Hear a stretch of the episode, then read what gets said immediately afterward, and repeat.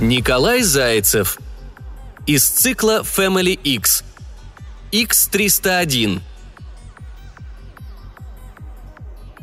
Папа сломался. Только вчера он шутил со мной, рассказывал, как они создавали меня с мамой, какой это был трудный процесс, занявший не одно десятилетие. А сегодня он сломался.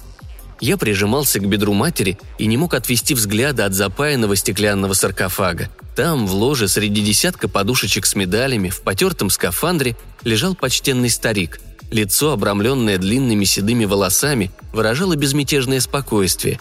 Я все ждал, что сейчас он откроет глаза, рассмеется и скажет мне, что это была шутка, и только я его пойму, потому что у меня мозг развивающийся, а у мамы нет.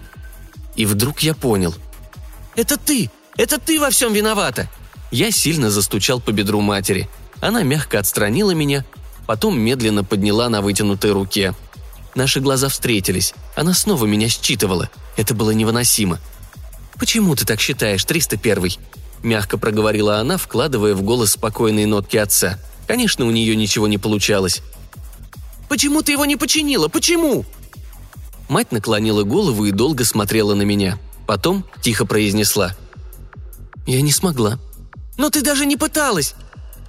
Последние 15 лет я только это и делала. Меня отпустил гнев.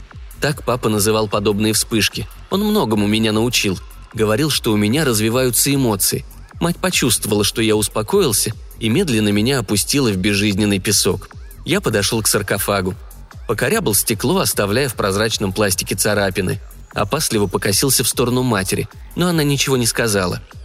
«Ты так быстро ушел от меня! Ты мог мне столько всего рассказать!» Ему было 92 года. «Это так мало!» – воскликнул я. «И так много для человека», – эхом отозвалась мать. Я посмотрел на медали в саркофаге и вскрикнул. «Мой папа космический герой!» На этот раз она не возразила, а я пожалел, что не взял одну медаль себе на память. Мог впаять ее в корпус или в ногу. Тогда бы частичка отца всегда была со мной. И кто знает, может быть, я тоже тогда считался бы космическим героем. А что, если вскрыть могилу и забрать медаль? Я быстро провел математический анализ, решая тысячу уравнений и вздохнул. Тогда тело подвергнется мгновенной радиации и разложится в считанные секунды. И тут я испугался. «Мама!» – вскричал я – Опытный образец, прототип 301-го, вздрогнула. «А сколько простоит куб?» «Ты знаешь ответ». «Нет!» Я упрямо закачал головой. «Нет, я не хочу считать!» «Тысячу лет. Но по теории вероятности через пару веков здесь появится холм, и тогда куб станет разлагаться медленнее». «Я не буду ждать несколько веков. Я начну воздвигать холм сейчас!» «Но тогда ты не сможешь каждый день смотреть на отца», это было невыносимо.